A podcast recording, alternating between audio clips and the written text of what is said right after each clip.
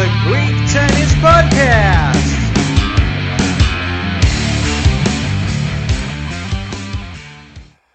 Στάθη, άρχισε το podcast.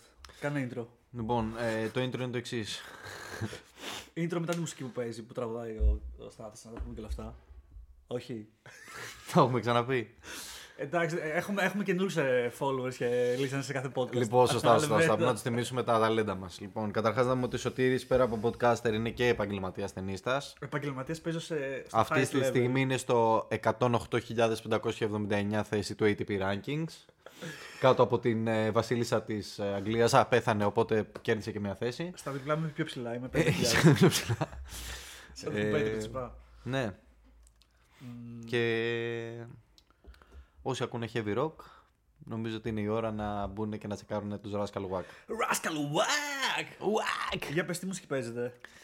Ε, το podcast γίνεται λοιπόν, μουσικό podcast. Αυτό γίνεται μουσικό podcast. Ποιες είναι οι Ε, επιρροές σας πρώτα απ' όλα; Είχα κάνει με κάτι Αμερικάνους ένα τέτοιο podcast. Ε, οι επιρροές μας είναι α- από διάφορα είδη, ξεκινώντας από σβερεβιανές αναζητήσεις ε, προσφάτως συνδέσεις και το τέννις ε, μεταλ, μεταλλήχων ας πούμε έως και σαποβαλ, σαποβαλοβικές ε, Ε, ρα- ραπο, ραπιές. ραποειδείς ε, Οχτάμπαρα.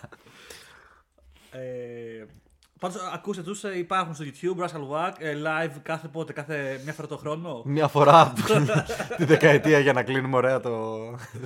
Μιας και το Τη πήραμε γενιά. έτσι, έχεις, έχεις ε, ιδέα αν υπάρχει πέρα από τον Τσαποβάλοφ κάποιος άλλος ε, ταινίσας που να το έχει έτσι πολύ με τη μουσική ρε παιδί μου και να έχει κάνει Νομίζω ότι είναι ντροπή να το ρωτάει Έλληνα αυτό, καθότι στο top, Α, ε, εντάξει, top ναι, 10 ναι. των ε, παικτών ένας μόνο έχει ανεβάσει τον τελευταίο χρόνο άλμπουμ και αυτός δεν είναι άλλος από τον Στέφανο Τσίπρα.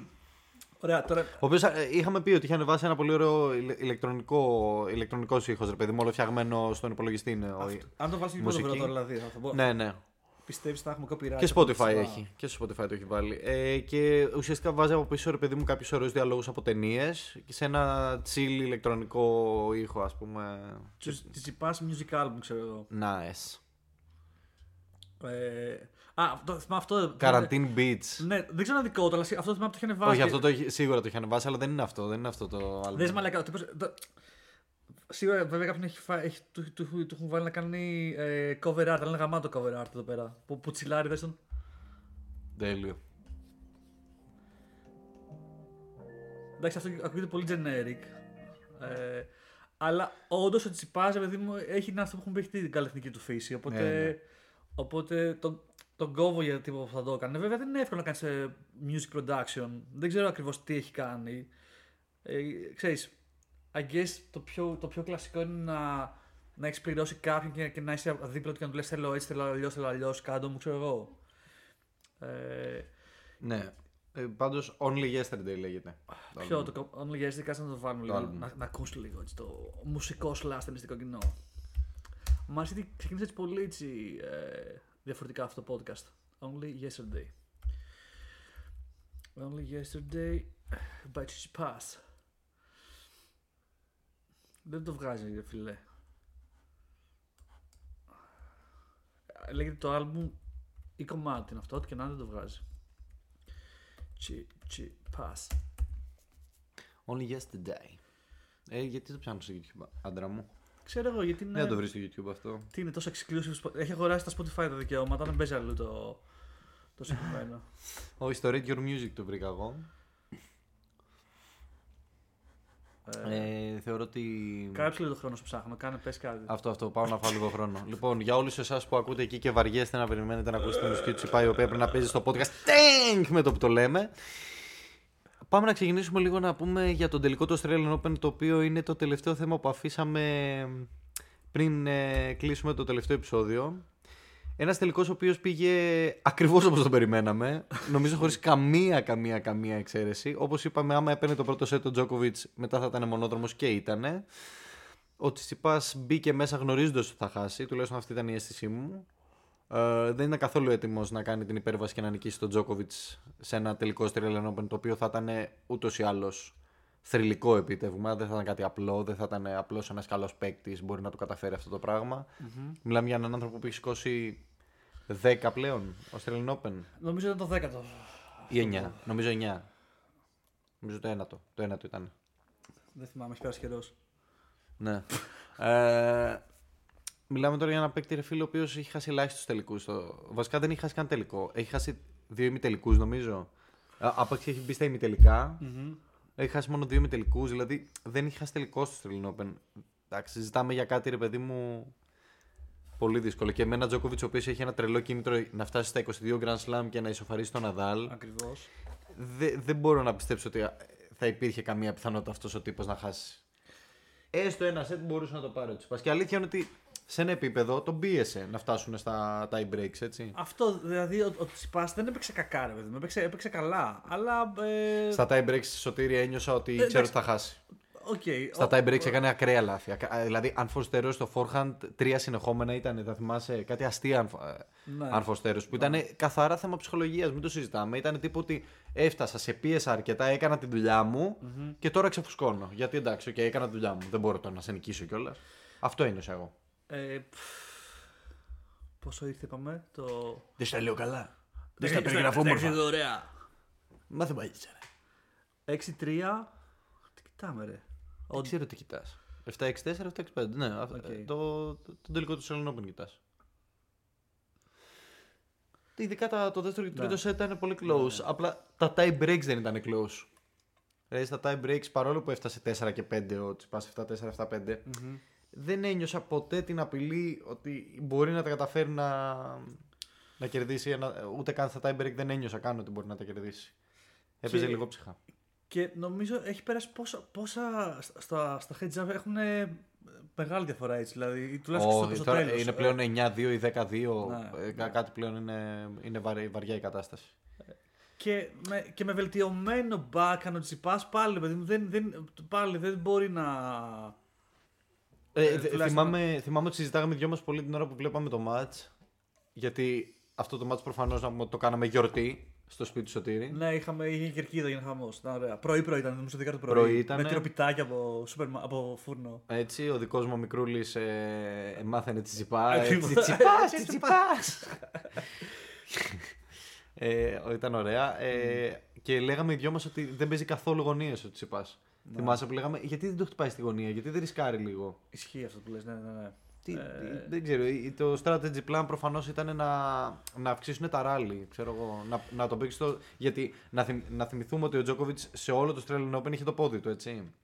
Είχε ένα σοβαρό τραυματισμό Σωστά. που μπορεί ας πούμε η ομάδα του Τσιπά να πει: OK, πάμε να τραβήξουμε τα ράλι να, κο- να τον κουράσουμε. που Οκ, θα ήταν κάτι που θα το άκουγα. Ναι. Αλλά ο Τζόκοβιτ είναι γνωστό ότι γενικές φορές λίγο υπερβάλλει με τους τραυματισμούς του και μπορεί να σου δημιουργήσει ένα την αίσθηση ότι πρέπει να φτιάξεις ένα τέτοιο strategy plan τη στιγμή που ο ίδιος δεν πονάει καθόλου. Βέβαια είχε πει μετά ότι θα, θα, θα έδινε και αποδείξει ότι όντως είχε θέμα. Κάτι και λέει θα έκανε και συνέντευξη τύπου για να δείξει στοιχεία ότι είχε μα, ξέρω, μια μεγάλη. Τώρα είπε ότι θα κάνει μια συνέντευξη αυτές τις μέρες. Παίζει να κάνει την εβδομάδα, ναι. Ναι. Που εντάξει, εγώ ψιλοχαίρει, δηλαδή δεν υπάρχει καν λόγος να το κάνεις. Αλλά μάλλον πολλοί, το, Κανένας, πολλοί μωρέ. παίχτε ξέρεις, είναι λίγο σάλτι μάλλον όταν χάνουν από τον Τζόκοβιτ και θέλουν λίγο να τους βουλώσει στο στόμα ότι παίρνει δείτε, όντως είχα θέμα και δεν. Δεν νομίζω κάνει για τους παίκτες, φίλε. Σου θυμίζω ότι και με το, με το Federer παλιότερα που τον είχε κερδίσει ένα τελικό. Πού ήταν, εργά μου, το στην Αμερική ήταν κάπου στο Μαϊάμι. Ε, που έλεγε ότι πονάω, πονάω και αυτά. ή στο US Open. Και είχε κερδίσει και τον έκραζε όλο το κοινό, ρε φίλε. Γιατί Α, ο και το τύπος, κοινό, και- ναι. ο τύπος είχε ένα τρελό footwork που έλεγες Δεν μπορεί να μην πονάς, ρε φίλε, και να, να έχει τέτοιο footwork. Δεν μπορεί να πονάς. Ε, το μόνο που βγήκε και είπε ο προπονητής του, ο Γκόραν Ιβανίσεβιτ, ε, είναι ότι στο παιχνίδι με τον ε, Γκριγκόρ Δημητρόβ, που πέρασε στους 32, ε, λέει ότι αν, αν ο Δημητρόβ είχε καταλάβει το πρόβλημα που είχε ο Τζόκοβιτς και το ξεκίναγε στα drop shot σε δύσκολα που θα απαιτούν τρεξίματα, ε, ο Δημητρόβ θα έχει κερδίσει μ, Πολύ αέρα. αέρα, ναι. Και ήταν, ήταν λίγο προσβλητικό αυτό που λέγε προς τον Δημητρόβ ότι δεν καταλαβαίνεις τι σου γίνεται, ας πούμε. Ότι εκείνη Ναι. την ημέρα ο Τζόκοβιτς δεν μπορούσε να περπατήσει και εσύ του παιδείς μπάλες πάνω του. Α. Το οποίο ήταν λίγο προσβλητικό. Εγώ ένιωσα δηλαδή στη θέση του Δημητρόφ θα, θα τα έχω πάρει λίγο. Νομίζω όμως είναι, είναι και λίγο κλασάτο του Δημητρόφ, οπότε δεν ξέρω. Μπορεί να τα πήρε και να μην το. Ε, έδειξε. είναι και ο, καλά, ναι, και ο κλασικά ο Τζόκοβιτ γλύφει εκεί πέρα και λέει ο, ο Balkan Brother μου. και Α, ναι, ναι, τέτοια. ισχύει, ισχύει αυτό. Καλά, άμα τον κερδίζεις 3-0 σε και εγώ Balkan Brother θα έλεγα. Και ο Τσιτσιπά τα ίδια λέει. Και... έτσι, έτσι. Αλλά άμα χάνει. Ε, Οκ, ρε παιδί μου, κρατάμε ότι okay, έχασε σχετικά με κάτω τα χέρια του Τσιτσιπά, αλλά απ' την άλλη νομίζω είναι μεγάλη επιτυχία ότι κατάφερε να φτάσει και στο δεύτερο τελικό στην καριέρα του. Δεύτερος δεν είναι τελικός Grand Slam. Δεύτερος. Ναι. Βασικά ούτε ο Τζόκοβιτ δεν θυμάται αν ήταν ο δεύτερος. Ακριβώς δεν το λέω αυτό.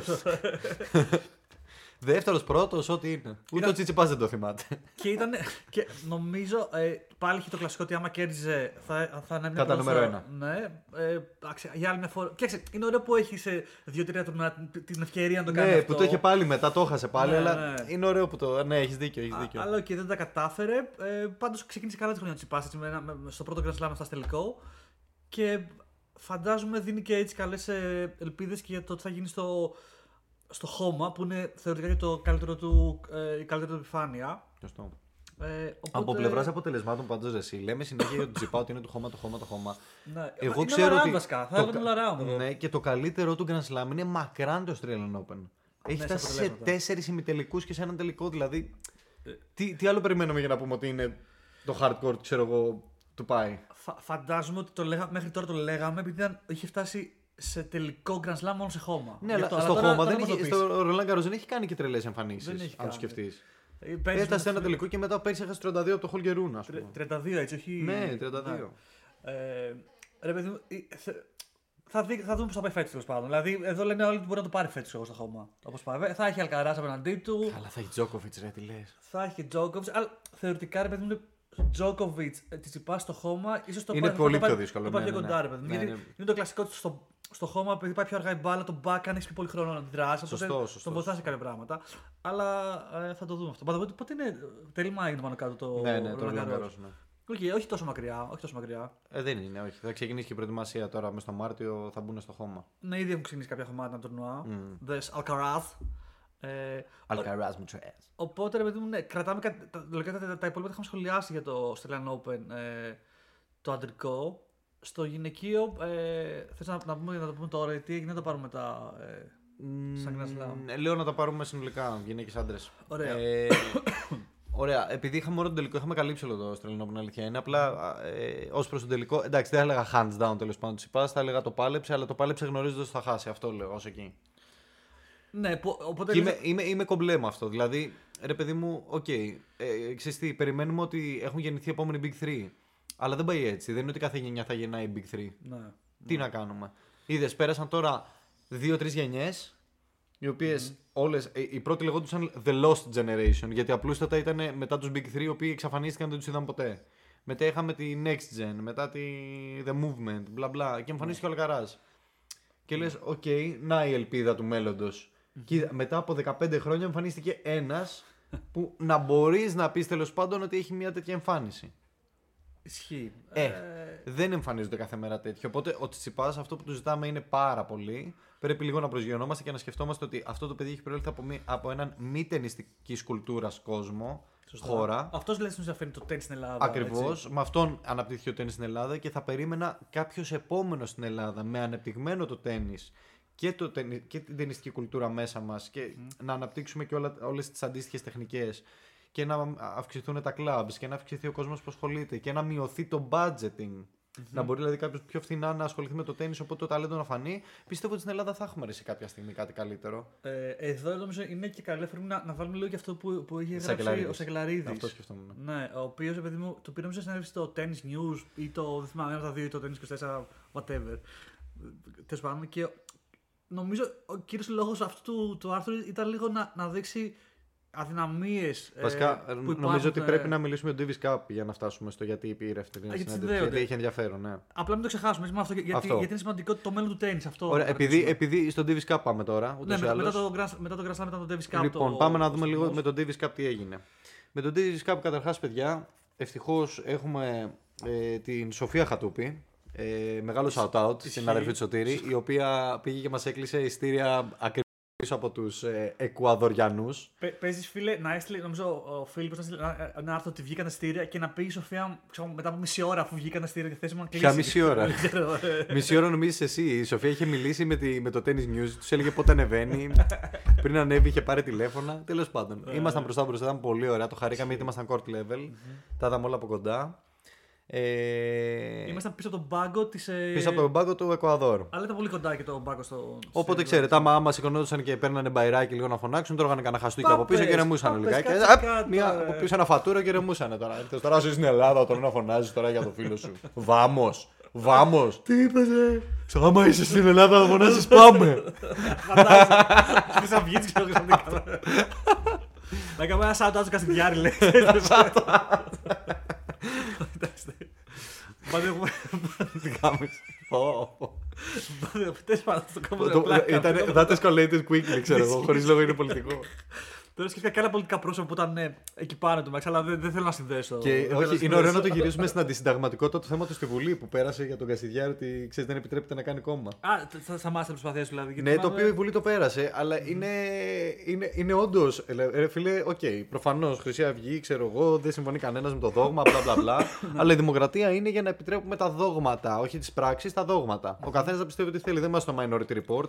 Να σου πω, ξέρω τι θα κάνεις πριν και σε φυλακίζω. Και να πω ότι το τεκμήριο αθωότητας. Με πιάνουν τώρα τα νομικά μου τα Το, τρελά. το μου. κατάλαβα, δηλαδή δεν έχει. Το τεκμήριο αθωότητας ισχύει μέχρι την, αμετάκλη... μέχρι την τουλάχιστον τελεσίδικη καταδίκη. Για να μην πω αμετάκλητη. Πλέον λέει αμετάκλητη ο νόμος. Ε, αμετάκλητη καταδίκη σημαίνει ότι πρέπει να πας σε δεύτερο βαθμό δικαιοδοσίας στο εφετείο, πρέπει να ξανακαταδικαστείς. Άμα θες να πας στον Άρειο Πάγο να κάνεις αναίρεση, να απορριφθεί και τότε είσαι αμετακλήτως καταδικασθείς. Οκ. Τότε λοιπόν το τεκμήριο αθωότητας παύει να ισχύει και πλέον έχεις τεκμήριο ενοχής. Δηλαδή είσαι ένοχος, κύριε, τελείωσε. Ο Κασιδιάρης έχει καταδικαστεί σε πρώτο βαθμό για συμμετοχή σε εγκληματική οργάνωση και του λένε στη Βουλή. Δεν μας νοιάζει το τεκμήριο αθωότητας, μόνο και μόνο το γεγονός ότι σε καταδίκασε πρωτοβάθμιο δικαστήριο είναι αρκετό για να πούμε ότι ανήκεις σε αυτήν την εγκληματική οργάνωση. Οκ. Και το περίεργο τώρα και το δύσκολο, γι' αυτό θα καταλάβει και ο κόσμος τι λέω τεκμήριο αθωότητας. Άμα λέω εγώ στο δεύτερο βαθμό πάει και αθωωθεί. Ναι, θα μιλάμε για τους πληρωμένους δικαστές, για μπλα. Νομικά μιλάμε τώρα. Νομικά μιλάμε. Αν ναι. αθωωθεί, η Βουλή δεν έχει πάρει μια αντισυνταγματική απόφαση. Γιατί επί τη βάση τη καταδίκη του δεν τον αφήνουν να κάνει κόμμα. Αν αθωωωθεί στο δεύτερο βαθμό. Τώρα μιλάμε για ταινίε ή μιλάμε για. Ε, αυτό είναι ξεκάθαρα ένα πολιτικό podcast. Το οποίο όμως ο Σωτήρης το έκανε πολιτικό podcast, θα το πούμε. Ε, δεν το έκανε ο Στάθης. By the way, μέχρι τώρα για να το φέρω λίγο πιο γλώσσα στα αθλητικά, κάτι είπε και ο Τσιάρτας για το κόμμα του Κασιδιάρη. Οπότε υ- υπάρχει ακόμα το κόμμα του Κασιδιάρη ή το σταματήσαν. ε, και το, Ε, το, του, το- λένε, το- του λένε δεν μπορείς να κατέβεις. Αυτός τώρα, άμα θέλει, κάνετε. Κάνουμε Μπορεί να μέσα έχει από για το κόμμα, αλλά δεν μπορεί να κατέβει στι εκλογές. Αυτό νομίζω. Τέλος πάντων, ας γυρίσουμε στο το τέλο. αφρέσουμε το δικαίωμα του εκλέγεστε. Nice, nice. Ε, αλλά πού κάπου ξεκινήσαμε και φτάσαμε εκεί. Α, Davis Cup. Davis Cup και για κάποιο λόγο επειδή είπα εγώ Ναι, το πάμε, φα- πάμε. πάμε. Εσύ ναι, ναι, σαν τάτο με στη Γιάννη. Ό,τι να.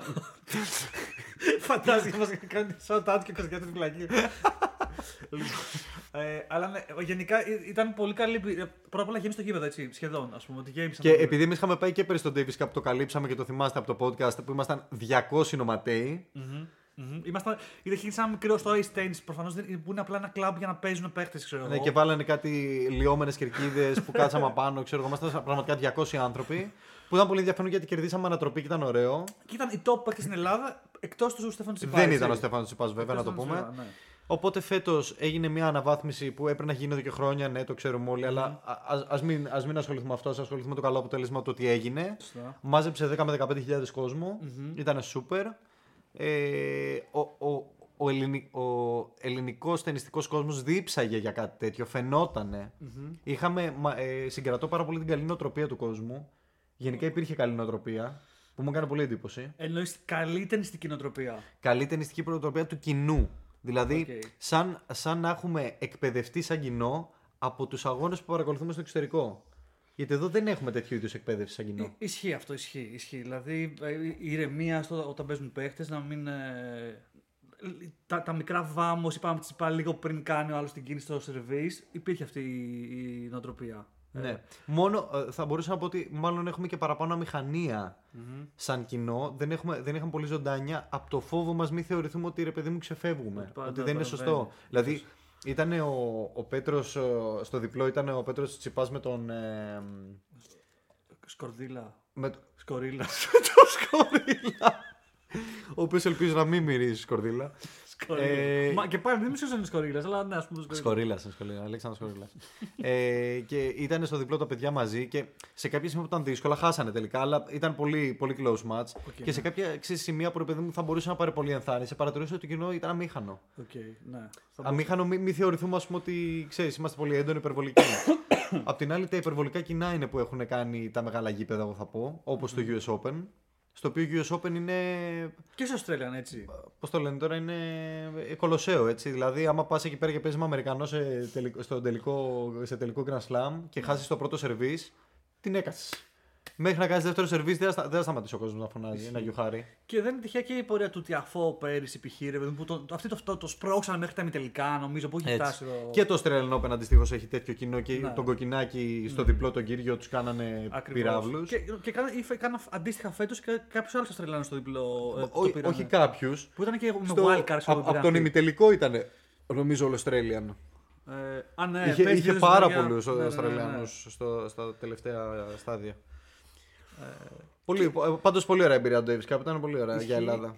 Και ε, ρε παιδί μου, ήταν, ήταν κα- καλή ευκαιρία και επίσης θα ξαναγίνει νομίζω Σεπτέμβρη ε, ο επόμενος γύρος και λένε κάτι για Καλιμάρμαρο. Δεν ξέρω. Προσπαθούν να κλείσουν το Καλιμάρμαρο. Τώρα πώς θα το κάνουν αυτό και πώς θα τα καταφέρουν και με το κοινό να είναι κοντά, δεν ξέρω. Πάντως θα ήταν πολύ ενδιαφέρον. Άμα το στήσουν ωραία, θα ήταν όντως κάτι. Και θα, θα το ξέρει φαβορικό. σε, σε όλο τον κόσμο αυτή η εικόνα. Μα ρε παιδί μου, αυτό ε, είναι το έτσι. θέμα, ρε, εσύ. Το συζήταγα και πρόσφατα με ένα, με ένα φίλο ότι αν, αν καταφέρεις να φέρεις στην, Ελλά- στην Ελλάδα, α, στον Davis Cup, ας πούμε, που θα το φέρουμε αναγκαστικά το Σεπτέμβριο, να, να, το, διε- να, να διεξαχθεί αυτή η διοργάνωση σε ένα μέρος που το εξωτερικό θα παρακολουθήσει. Και όταν λέω εξωτερικό, μιλάω προφανώς για τα αρμόδια όργανα του, του ATP, ας πούμε, και όλων αυτών των διοργανώσεων, ITF κτλ.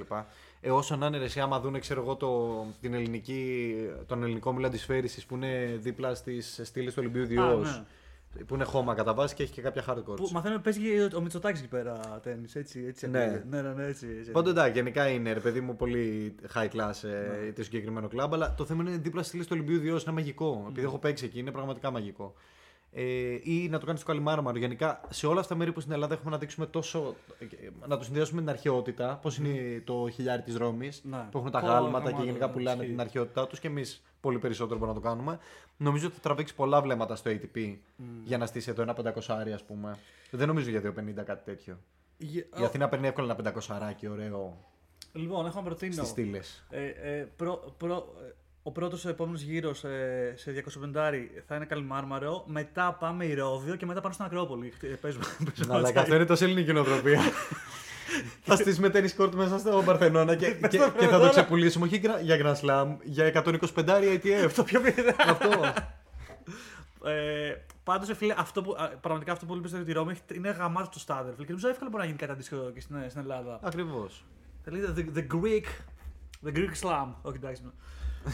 το Greek Slam το λέει νομίζω ότι σπάζει μεταξύ για το, για το Για Australian το Open. Australian Open το λέει. Για το Γιατί δικό η τους. αλήθεια είναι ρε, ότι έχει άπειρους Έλληνες. Πραγματικά Α, είναι αντίστοιχα, κάθε φορά ναι. που παίζει είναι Έλληνε και παίζει στην Ελλάδα. Και, και αντίστοιχα γι' αυτό και για όλα πηγαίνει μακριά. Δηλαδή αυτό που λέγαμε, το μπουσάρι, το, το κοινό και όλο το τζιπά. Exactement. Ωραία. Ε, για ITF να έχουμε τίποτα άλλο. Α, ας Όχι, μόνο μου για Davis κάποτε τέλος πάντων κερδίσαμε το Εκουαδόρ αρκετά άνετα. Στο 3-1 και δεν χρειάστηκε να παιχτεί το τελευταίο, το τελευταίο match. Σωστά, σωστά. Τσιτσιπάς, ε, εμείς που τον είδαμε τη δεύτερη μέρα, το στήριο στην και την πρωτη ε, ήταν καλός, λίγο αμήχανος, λίγο αγχωμένος. Νομίζω επειδή ήταν η πρώτη φορά που πήγε σε ελληνικό κοινό. Το είπε και ο ίδιος. Ναι. Ναι, ένιωθε λίγο ότι πρέπει να κάνω deliver εδώ και δεν γινόταν το deliver, μάλλον γιατί το σκεφτόταν πολύ. Ακριβώς. Βέβαια, προφανώς νίκησε και τα μάτς σε ε, 2-0 set. Προφανώς δεν έχασε set και τέτοια. Αλλά ήταν και λίγο close call, ας πούμε. Δεν ήταν και πολύ άνετη η επικράτηση, ειδικά στο πρώτο set, στο δεύτερο, τη δεύτερη μέρα. Και στην πρώτη, φίλε. Στην πρώτη νομίζω παίζει να πήγανε 6, δεν θυμάμαι, 6-4, 6-3, whatever. Δηλαδή ο άλλος το, το ζόριζε μέχρι τέλους που λέει λόγος. Και όντως είχε βγει ο Τσιπάς και λέει: Ξέρεις πρώτη φορά να, να παίζει στην Ελλάδα σε τόσο, ε, μπροστά σε τόσο ελληνικό κοινό και είχες σκαλώσει ο ίδιος. Είχε σκαλώσει αυτό, ναι, Μέχρι ναι. τον θανάτου ξέρεις, είχε Εγώ το σκαλώσει. θεωρώ πάρα πολύ φυσιολογικό αυτό που συνέβη και το περίμενα να το πάθει. Γιατί είναι μια εμπειρία, ρε παιδί μου, που θα πρέπει να την έχει βιώσει πρώτη πριν φύγει και έγινε το ανάποδο. Ήρθε εδώ πέρα πρωταθλητής και ένιωσε λίγο περίεργα. Ναι, ναι. Οκ, δεκτό. Υπήρχε μια αμηχανία γενικώς και από το κοινό και από τον Τσιτσιπά. Και εδώ ρε παιδί μου μπορούμε να πούμε ότι ναι, υπήρχε μία απουσία ενός Έλληνα ε, παίχτη του, Σκο- του Σακελαρίδη. Που ρε παιδί μου λίγο. Το, Ο οποίος ένα μήνα πριν στο United Cup είχε φέρει μια απίστευτη νίκη κατά του Ζίζου Μπερξ. Ακριβώς λέει στο United κάποιοι ήταν στη- στην αποστολή. Το δικαιολόγησε βέβαια και αυτό το άρθρο όταν το διάβασες. Δηλαδή. Ε, Να το πούμε, Στάσου Σωστό, να Ναι. το πούμε όμως ότι έχει συμβεί. Δηλαδή ήταν στο United Cup. Ε, Εμείς τον ξέραμε τον Στέφανο Σακελαρίδη, ήταν το νούμερο 1 της ITF. και γενικά ρε παιδί μου. Ένα παιδί που τα κατάφερνε. Και πήγαινε σε πολλά tours και αγωνίζεται και βγαίνει αποτελέσματα. Και Είναι κερδίζει. 18 χρονών. Ναι, ναι, ναι. Είχα καταλάβει εγώ από τότε χωρίς να τον ξέρω, χωρίς να έχω δει τίποτα. Μόνο και μόνο τα αποτελέσματά του ότι παίζει οικονομικό. Γιατί αν δεν έπαιζε οικονομικό, αυτό το παιδί θα έχει μεγαλύτερες ευκαιρίες. Δεν μπορεί να είναι στο νούμερο 1 στην ITF να παίζει σε κάτι μικρά τουρνά να τα κερδίζεις Ναι, και να, να μην μπορείς να πας στο επόμενο βήμα. Ήταν θέμα οικονομικό. ναι, ναι. Και επιβεβαιώθηκε και από τη συνέντευξή του. Και δεν εμφανίστηκε στο Davis Cup. Και λέμε όλοι ρε γαμώτο, τι γίνεται. Και ρωτήθηκε ο Χατζηνικολάου μετά ο, ο, Μπράβο. ο coach της Εθνικής. Ομοσπονδιακός προπονητής. Για τον Davis Cup. Και ο ίδιος παιδί μου είπε ότι. Ε, περιμένουμε από τον ίδιο. Ότι, ο ίδιος, ότι είναι ανοιχτές πόρτες για τον Είπε, ίδιο. είπε ότι εγώ πήρα τηλέφωνο και του είπα είμαι ομοσπονδιακός προπονητής της Ελλάδας για τον Davis Cup και σε θέλουμε. Οκ. Και είπε ότι θα το δω. Ε, δύο μέρες εγώ πριν το τουρνουά. Ε, η αλήθεια είναι ότι όταν, όταν μίλησε δεν, δεν είχε να πει τίποτα κακό για τον Χατζη Νικολάου, τουλάχιστον εγώ αυτό κατάλαβα. Ε, ίσα, ναι, όχι, ίσα ίσα είπε ο Στέφανος, ότι- ο Στέφανος ο Σαγκλαρίδης ότι με πήρε ο, ο Χατζη Νικολάου και με, μου είπε ότι σε θέλω, σε θέλω στην ομάδα μου. Ακριβώς. Δηλαδή Εντάξει. ήταν, ήταν πολύ θετικός ως προς τον ίδιο. Απλώς ως προς τη διοργάνωση είχε ένα μεγάλο θέμα. Γενικά έκανε σαφείς εχμές. Όχι για τον μην, Davis πω- Cup, μην γενικά. πω ευθείε εχμές για το. Για την ΕΦΟΑ, πώς λέγεται. για την Εθνική- ΕΦΟΑ, για την Εθνική Φίλαθλη Ομοσπονδία Αντισφαίρηση. Στην ουσία, ρε παιδί μου, αυτό που είπε είναι ότι πιο πολύ παίζουν ρόλο ε, τι σχέσεις έχεις με, ξέρεις, με ανθρώπους κλειδιά και ξέρεις, συμφέροντα παρά να, να, να δώσουν ε, στήριξη εκεί που χρειάζεται. Ξέρω εγώ. Στο ταλέντο. Ναι, σου λέω ότι ο ίδιος είναι το νούμερο 2 ε, ο νούμερο 2 καλύτερος ταινία στην Ελλάδα και δεν έχει πάρει ούτε ένα ευρώ χορηγία. Δηλαδή, ε, Δεν λέει ούτε μία μπάλα δεν ούτε, μου ούτε έχουν ένα δώσει. μπαλάκι δεν έχει πάρει. Το οποίο είναι τρελό φίλο τους Είναι ακραίο, δηλαδή, είναι ακραίο. What the fuck. Και, και έδωσε ένα insight στο τι εννοεί συμφέροντα, γιατί εγώ δεν το ήξερα και μου φάνηκε πολύ ενδιαφέρον που το ανέπτυξε και, και πολύ θαραλέο που βγήκε να το πει. Ναι. Ότι Γιατί- α- αναφέρθηκε συγκεκριμένα σε αμερικανικά κολέγια και λέει ότι είναι κάποιες οικογένειες στην Ελλάδα που χτίζονται ως ταινιστικές οικογένειες για λόγους marketing, ότι είμαστε ταινιστική οικογένεια Ναι. και χτυπάνε μέσω της ΕΦΟΑ χορηγίες για να φεύγουν στην Αμερική σε κολέγια τα παιδιά τους και από εκεί και πέρα τους νοιάζει καθόλου το τέννη. Δηλαδή το στείλουν όλο μέσω του τέννη για να φύγουν στο Αμερικανικό κολέγιο και μετά Να να κάνουν σπουδάσουν άλλους, τζάμπα στο Yale π.χ. Ναι, ναι. και ας μην ξαναπέξει ποτέ στη ζωή τους τέννη. Ενώ σκεφτείτε ότι αντίστοιχα θα μπορούσε π.χ. ο Σακελαρίδης να έχει πάει αυτός να σπουδάσει Ακριβώς. σε ένα Αμερικάνικο πανεπιστήμιο, να έχει πάρει τρελό support και έξτρα Που, έξτρα ε, δόσεις για το έχω, ρε, τέννις. εσύ, έχουμε, τρελά, έχουμε, έχουμε, έχουμε πολύ χτυπητά παραδείγματα. Μαξίμ Κρέση. Ναι, ναι, ναι. Έφυγε από τη Γαλλία, πήγε σε Αμερικανικό κολέγιο και αυτή τη στιγμή στο top 20 του κόσμου, top 30. Και ο άλλος που ο πήγε. Ben Shelton. Ναι, ο Ben Shelton. Ε, Ε, έχουμε πολύ ωραία παραδείγματα ανθρώπων που καταφέρουν μέσα από το Αμερικανικό κολέγιο να βγουν ταινισταράδε. και, ναι, και Γιατί το- να μην δώσουμε αυτή την ευκαιρία στο, Σα- στο Σακελαρίδη; Αυτό ακριβώς λέει το παιδί. Και σου λέει τώρα αυτό επειδή ρε παιδί μου έχει, έχουν καταλάβει η οικογένειά του ότι έχει ταλέντο, αυτό που κάθονται και κάνουν είναι έχουν ένα τροχό, τροχόσπιτο Έτσι. και κάθονται με το τροχόσπιτο και κάνουν tour στην Ευρώπη, ρε παιδί μου, σε ό,τι τουρνουά μπορούν και προχωρούν μέσα στο τροχόσπιτο και παίζουν ε, στα τουρνουά και λέει Άντε τώρα τελευταία λέει, έχουν αρχίσει να παίρνουν και κάποια έσοδα από, από, από κάποιες συνέχειες που κάνει. Αλλά σου λέει ρε φίλε ότι δεν, ε, δεν, ξέρεις, δεν είναι κατάσταση αυτή, ξέρω εγώ. Δεν μπορεί να, δεν μπορεί να βγει έτσι. Και ε, είναι, είναι, είναι κρίμα να βγαίνει αυτό το παιδί ουσιαστικά σπαρακτικά και να το λέει στη συνέντευξη και να βλέπουμε κάτι να γίνεται. ρε. Να βγαίνει κάποιος και να λέει: Ξέρετε τι, ευθέως εδώ πάμε, δεν είναι μόνο τσιτσιπά στην Ελλάδα, είναι και πολλά παιδιά που έρχονται. Αν εμείς πρώτα βοηθήσουμε τους Σακελαρίδη για τον κάθε Σακελαρίδη, γιατί να λέμε ότι θα έρθουν τα επόμενα ταλέντα από την Ελλάδα; Πούντο. Ακριβώς. Και, Πούντο, έχεις το νούμερο 2 σου και είναι σε τροχόσπιτο και γυρνάει γύρω-γύρω την Ευρώπη γιατί δεν μπορείς να του δώσεις 10 ψωροχιλιάρικα, ας πούμε. Και, και ρε παιδί μου, ε, επειδή ρωτήθηκε και ο ίδιος, πρώτα απ' όλα, ε, εδώ μπορείς να κάνει πολλές σκέψεις. Να πεις ε, ο, ο Τσιτσιπά δεν, δεν έχει στο, στο, στο ραντάρ του τι συμβαίνει, π.χ. δεν μπορεί να βοηθήσει ο ίδιος ε, κάπως ένα παίξι στο σακελαρίδι με οποιοδήποτε τρόπο. Ξέρω, να του φέρει χορηγίες. Διαφωνώ! Ή κατάσταση, ας πούμε, π.χ. βοηθάει π.χ. Ε, τον Πέτρο Τσιπά, ο, ο, ο Στέφανος Τσιπά με χορηγίες. Α πούμε, π.χ. Δεν μπορούσε να, να δει ότι υπάρχουν κάποια ταλέντα στην Ελλάδα και να καταφέρει κάπως να, να φέρει κόσμο και χορηγούς να βοηθήσουν το ελληνικό τέννη με αυτόν τον τρόπο. Να- Α την ΕΦΟΑ απ' έξω. Γιατί η ΕΦΟΑ δεν ξέρω, μπορεί να, να είναι ξέρω, εγώ, 10 κουστούμάδι που να θέλουν να τα τρώνε. Ωραία, Whatever. να, να μιλήσω εγώ σαν Στέφανος Τσιπά, να απαντήσω; Σας ευ- By the way, ο- ναι, πες και εί- είχε πει με τα Σαγκλαρίδη ότι έχει καλή σχέση με τον Στέφανο Τσιπά. Που το γνώρισε ο Davis, στο, στο United Cup το γνώρισε. Λέει Ωραία, ότι εγώ- ταιριάζουν σε χαρακτήρες. Κάτι τέτοιο. Θα, είχε θα πει. δώσω την απάντησή μου στον Στέφανο Τσιπά. Ναι. Ο Στέφανος είναι πολύ καλό παιδί. Εγώ τον έχω γνωρίσει. Είναι πολύ καλό παιδί. Ε, αλλά δεν, δεν είμαι εγώ η ΕΦΑ. Ε, δεν είμαι εγώ. Ε, δεν δεν μπορώ να στηρίζω τους ανθρώπους. Αυτό είναι η Ελλάδα. Εγώ βοηθάω να έρθει το τέννη στην Ελλάδα και η Ελλάδα πρέπει να βοηθήσει τους ταινίστε. Ε, και το Έχεις να δέξα. πεις κάτι γι' αυτό; Α, προ- Ναι, έχω να πω ότι αυτό ρε παιδί μου είναι πολύ σημαντικό βήμα που έχει κάνει ο ίδιος, αλλά δεν θα μπορούσε θεωρητικά να κάνει πιο έμπρεκτα πράγματα για κάποιους που βλέπει ότι είναι πολύ κοντά στην κορυφή. Ρε παιδί μου. Σου λέω, άλλο πώς βοηθάς όλη τη μάζα, την ελληνική ταινιστική μάζα να ανέβει, και άλλο να βλέπεις ότι υπάρχουν κάποια μικρά ταλέντα που σου λένε ότι δεν ξέρω, μπορεί να μην το ξέρει καν ότι, ότι είναι τόσο δύσκολο και κάνει struggle οικονομικά. Να πεις ρε φίλε, OK, βλέπω ότι κάνει struggle, με ένα μικρό boost, γιατί και ο ίδιος το πέρασε. Δηλαδή και ο ίδιος ο Στέφανος Τσιπάς μικρός χρειαζόταν χορηγού. Ε, σωστά, ρε, αλλά έχεις απομονώσει το κεφάλαιο του Μάρξ τώρα να πούμε. Δηλαδή, okay, να δώσεις και λεφτά για να, για να μην έχουμε homeless ε, situation στην Ελλάδα. Δεν, ξέρω εγώ εγώ. δεν Τι είπα, είναι κα- αυτό; δεν είπα καν να δώσεις λεφτά, να φέρει χορηγούς σε, σε, σε κάποιο, ξέρω εγώ. Γιατί δηλαδή ο αδερφός του Πέτρος Τσιπάς έχει όλες αυτές τις ανέσεις χωρίς να είναι τίποτα Είναι κωδικό- οικογένεια, ρε φίλε. Είναι οικογένεια. Δεν μπορείς την οικογένειά σου να τη στηρίξεις. Είναι Ναι. λογικό. Αλλά ο Σακελέτη δεν είναι η οικογένειά του. Ο Σακελέτη έχει τη δική του διαδρομή και να την κάνει μέσω των αρμόδιων οργάνων. Ωραία. Αντα- Γιατί τα αρμόδια Πιστεύω- όργανα λειτουργήσαν για τον Τσιπά. Όχι. Δεν, δεν, δεν λειτουργήσε. αλλά- Τώρα βέβαια τα αρμόδια όργανα για τον Τσιτσιπά χαλάνε εκατοντάδες χιλιάδες ευρώ. Ε, Επειδή προφανώς. Για να κερδίζουν και πίσω αντίστοιχα. Ακριβώς. Αλλά δηλαδή, άμα ρωτάς, δηλαδή, αντίστοιχα ο Τζόκοβιτς πιστεύω θα είχε κάνει μαλάκα πες να έχει βοηθήσει 100 άλλους Σέρβους ταινίστες να, να, ξέρεις, να φύγουν από κάποιο Κοίτα, στάδιο. αυτό που έκανε, αυτό, Βέβαια, αυτό άλλος- που έκανε ο Τζόκοβιτς, αυτό που έκανε ο Τζόκοβιτς, Και δεν που λέμε σε- έχει, να κάνει και με, έχει να κάνει και με επιχειρηματικότητα, είναι ότι έφτιαξε λέσχη, ε, έφτιαξε tennis club. Ομοσπονδία της κατά. Α, tennis club. Ναι, έχει φτιάξει OK. tennis club. Μέσα, Ναι. Μέσω του οποίου προφανώς μπορεί να έχει προγράμματα να στηρίζει τα ταλέντα με π.χ. εκτόσει ή φθηνά ή τζάμπα ή ξέρω εγώ επειδή Okay. σε κάποιες περιπτώσεις οικονομικών δυσκολιών ε, οικογενειών να, δ- να δίνεται ένα τέτοιο κίνητρο. Όπως και ο Ναδάλ αντίστοιχα που έχει τις ακαδημίες του. Αλλά τώρα ο Τσιπάς είναι να πάει πετάει λεφτά δεν έχει νόημα. Το να φτιάξει μια ακαδημία στην Ελλάδα ως Τσιπάς θα πρέπει να το έχει κάνει εδώ και καιρό, να πω την αλήθεια. Εντάξει, ή μπορεί να Και μέσω εκεί πραγματικά ρε, μπορεί να κάνεις και μια προμπόνο. Να λες όποιος είναι κάτω από 10.000 ευρώ και έρθει εδώ και τον ελέγξουν οι προπονητές μας και πει ότι αυτό το παιδί έχει τα χαρακτηριστικά για να τον αναλάβουμε δωρεάν Να.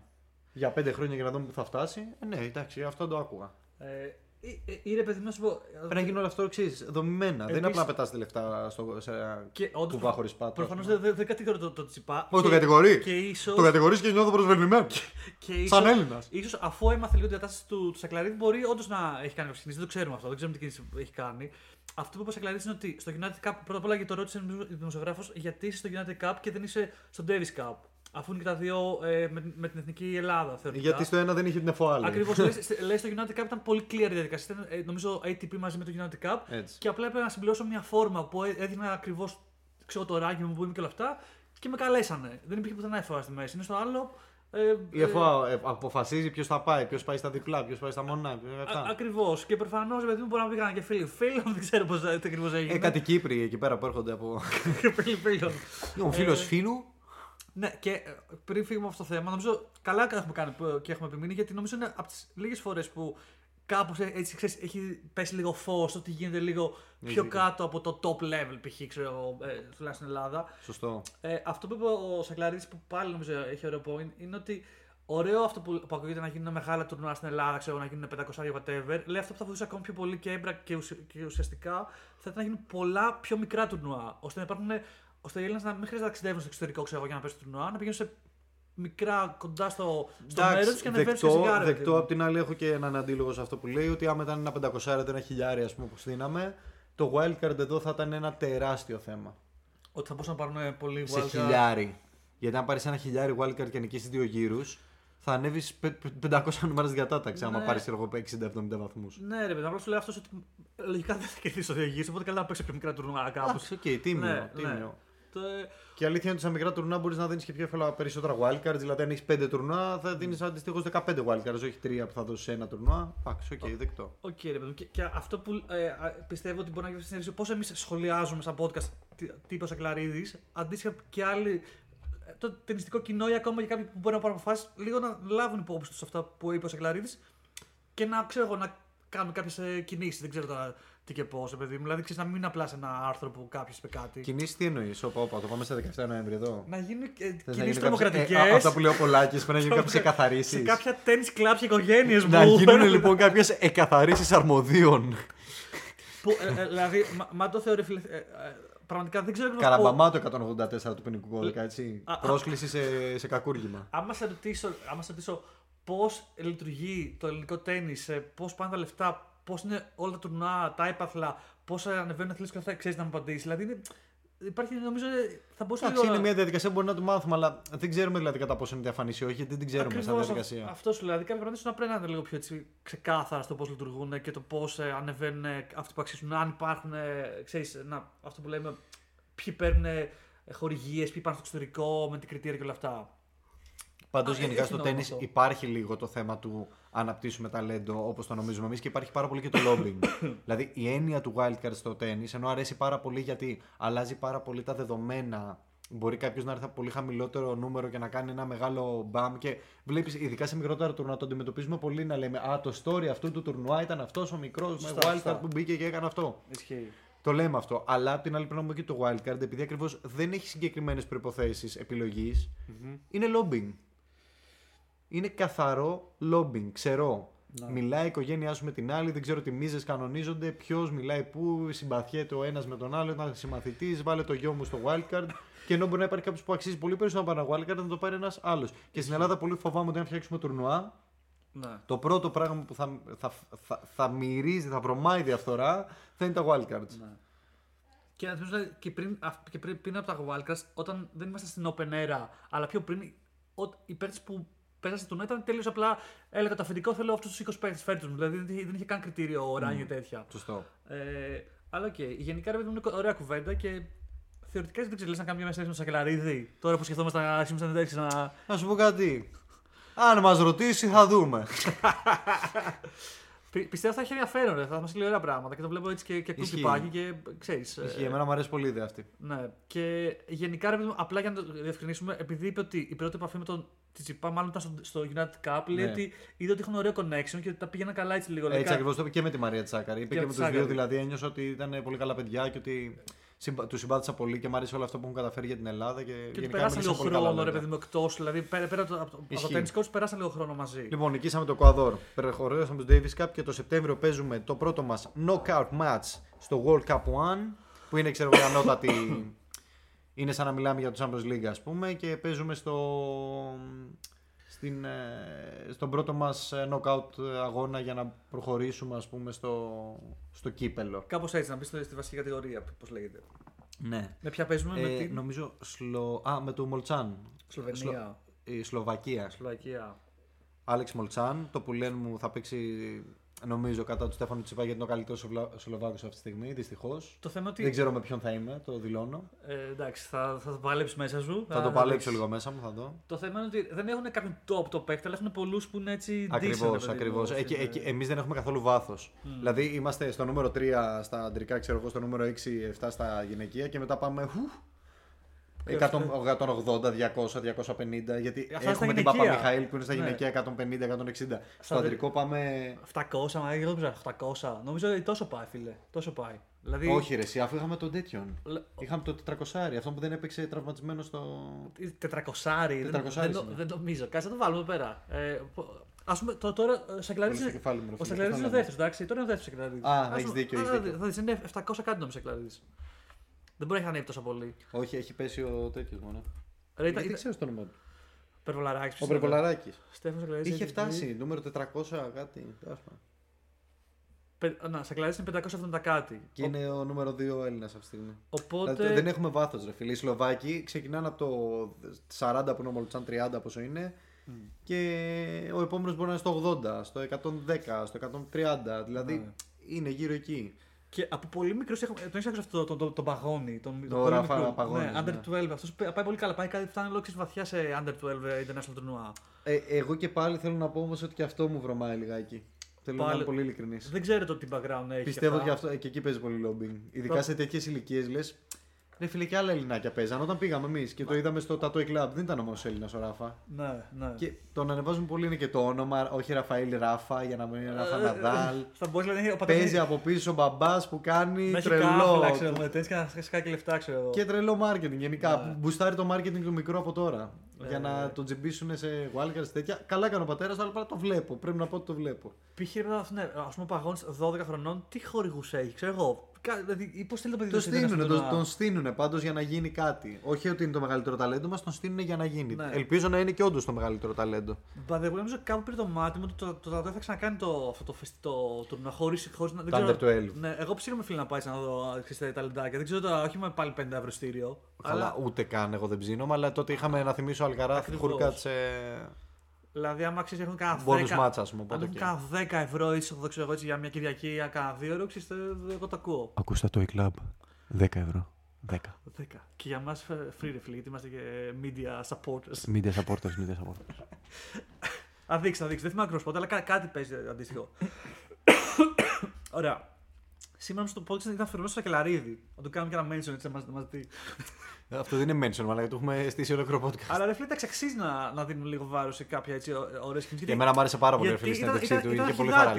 γιατί σίγουρα κάποιοι θα, Ναι. θα, θα εκνευριστούν Ναι. με αυτό που είπε. Ναι! Ε, Παραλέως! το μαλλί είναι λίγο τσιτσιπέικο, ε. Του, του, Νομίζεις. του- εδώ πέρα. είναι λίγο πιο Το βασικά. τσιτσιπά είναι σαν καλαρδίκο. Βασικά είναι πιο μακριά από το τσιπά. Και γι' αυτό το Είναι λέω. Πιο, πιο μακριά, ισχύει. ε, ωραία, λοιπόν, τι έχουμε πιο μετά από το Davis Cup να πούμε; Έχουμε διάφορα. Μετά άρχισαν πολλά τα 25 του ΝΑ. Σωστά. από, τα, από τα Είχαμε Dallas Open, Cordoba Open και Open Sud de France Montpellier. Λοιπόν, Ωραία, βλέπουν και εδώ. ο Weibing Yu Wu ήταν ο πρώτος Κινέζος που σήκωσε τουρνουά της ATP στο έχεις Dallas δίκιο. Open. Σημαντικό. Ο οποίο μπήκε με wildcard, δεν θυμάμαι. Ήταν. Πώς. Ε, Ο, νομίζω qualifier ήταν. qualifier, ναι, ναι. Qualifier, σωστά. Ε, γενικά, γενικά στο Dallas στην Αμερική δεν πολύ βάζουν Κινέζους wildcards. Γενικώς. Ευχαριστώ, ευχαριστώ. Βγάζει ένα νόημα. ε, Sebastian Baez, ο οποίος είναι αυτό το. Ε, πώς το λένε, Diego Schwartzman ε, version ε, ο- ο- πώς το λένε, 1.2 ξέρω εγώ. Ε, 2.1. Γιατί είναι σαν. ε, Είναι κοντούλης, έτσι, είναι δεν πολύ το- καλός στο δεν χώμα. το έχω Είναι, μυαλό. είναι Οκ, ίδιοι, είναι οκ, ίδιοι. OK, OK.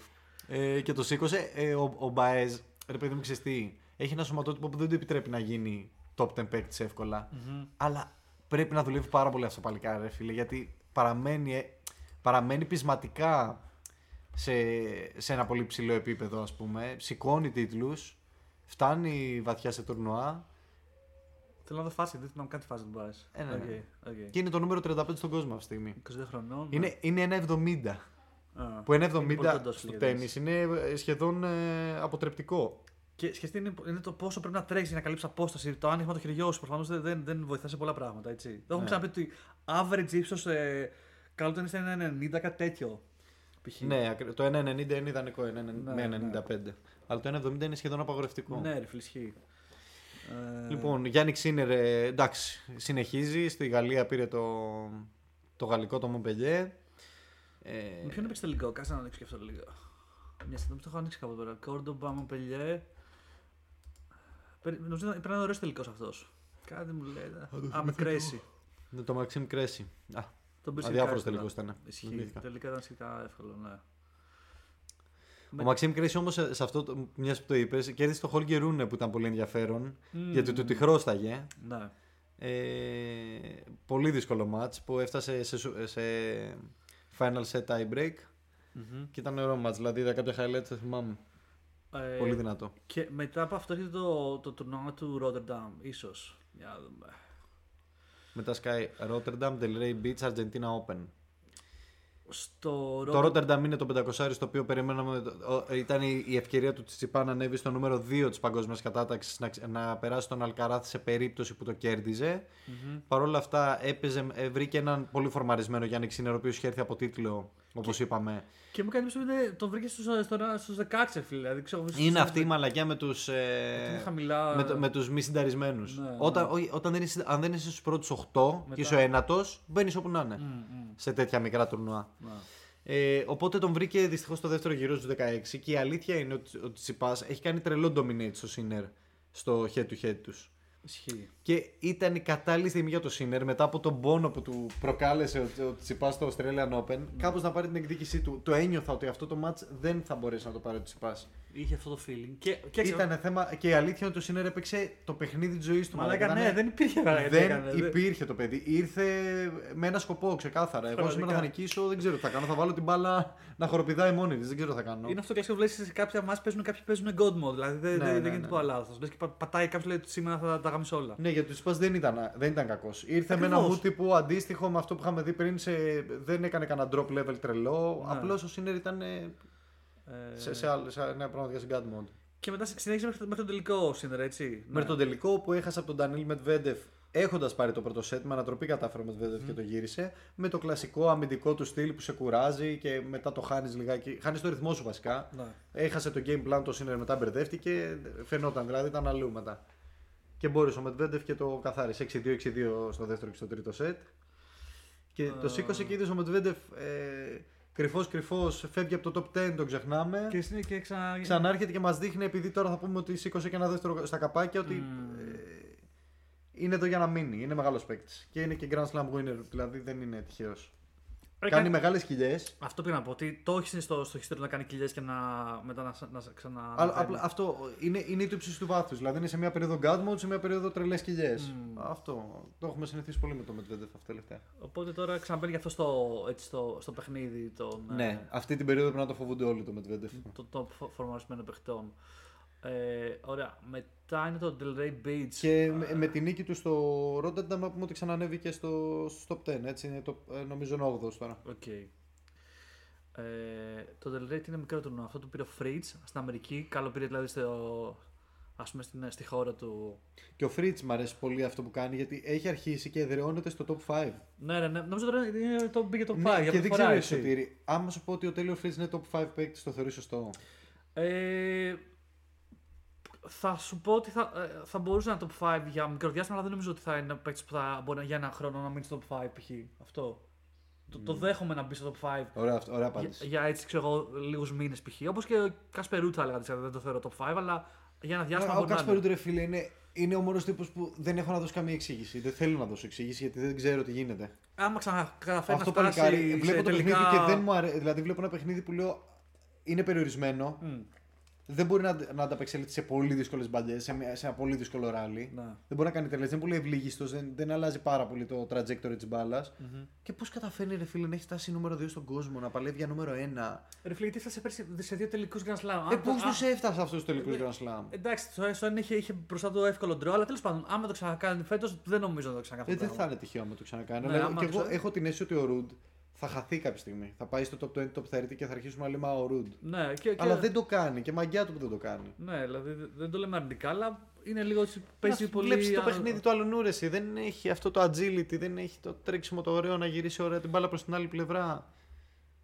Ε, Δεν έχει την τέχνη βασικά. Νιώθω ότι δεν έχει την τέχνη του τέννη. Πώς την έχει ο Άντι Μάρεϊ, Ακριβώς. Και ο δεν... οποίος έχει κάνει τρέλες αυτή την περίοδο. Ισχύει και έφτασε σε τελικό, θα δούμε σε λίγο. Ε, Μόνο τον τελικό. Από το Australian Open και μέχρι τώρα, Παίζει μαλάκα, ναι. ο παί- τύπος απλά δεν αφήνει match να πέσει κάτω, δεν αφήνει match points. Να... Ο Medvedev τώρα στον, τε- στον τελευταίο τελικό που παίξανε, δεν ξέρω, είδες στη συνέντευξή του μετά; Όχι, όχι. Γυρνάει και λέει. Εγώ το βλέπα live, ρε παιδί μου, και το άφησα να δω και τι Ναι. θα πούνε. Και λέω Medvedev, ε, έφτασα σε match point ε, με τον Άντι και επειδή τον τελευταίο καιρό ποιος φτάνει μαζί του σε match point χάνει. λέει, ε, φοβήθηκα πάρα πολύ και έκανε double fault στο πρώτο του match point ο Medvedev. Άρα το εννοούσε. και η γυναίκα του λέει, κοιτάει το Μάρι όμως γελώντας και του λέει, Όμως έπρεπε να φτάσω σε match point για να σε νικήσω. Δεν μπορούσα να μην το Σωστά κάνω. αυτό. Ε, Ήταν πολύ ωραία Στο στιγμή. φύγει. Πολύ ωραία στιγμή. Ε, αλλά όντως κάθε μα που παίζει ο Άντι Μαρή είναι μαλάκα χρειάζεται να το βλέπεις. Δεν είναι τρελές μάχε ο τύπος. Ρε, πραγματικά δεν το συμπαθούσα ιδιαίτερα. Και πατά 3 σέντρε. Αλλά ρε, εσύ, χειρότερα και από τον Ναδάλ σε επίπεδο μαχητικότητας. Ναι, ναι, ναι, ναι. Τον έχει πιάσει τρέλα. Είναι, ε, τώρα έχω στάρει φουλή. Βλέπει ότι. Γιατί πέρυσι.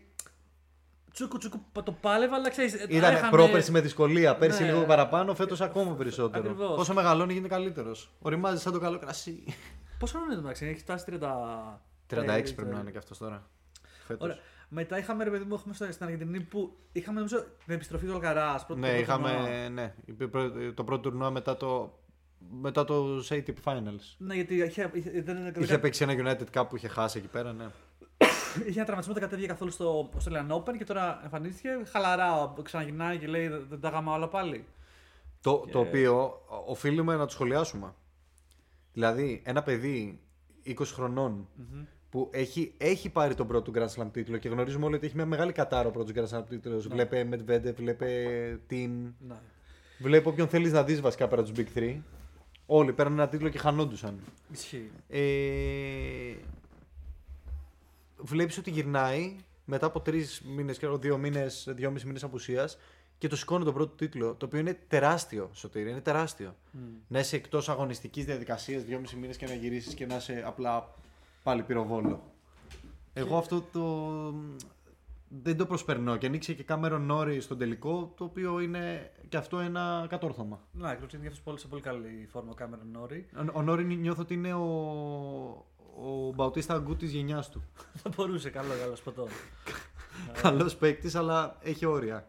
Ε, Πάντω νομίζω ο Αλκαρά είναι, ρε παιδί μου, είναι αυτό που, λέ- που είπες και πριν, ότι είναι ένας παίκτης που βγαίνει μια φορά στα 15 χρόνια. Δηλαδή δεν, δεν είναι, είναι πολύ πιο πάνω από τον Βέντεφ ή ξέρω εγώ από Dominic Team. Δηλαδή και δύο χρόνια να ήταν έξω, ο τύπος έχει και το ταλέντο και τη μαχητικότητα και το mindset που θα, γινό, θα γίνει και θα πάλι θα διεκδικούσε τίτλους. Δηλαδή είναι πολύ, πολύ ωραίο να το βλέπεις και πολύ έτσι, Έτσι. αναζωογονητικό.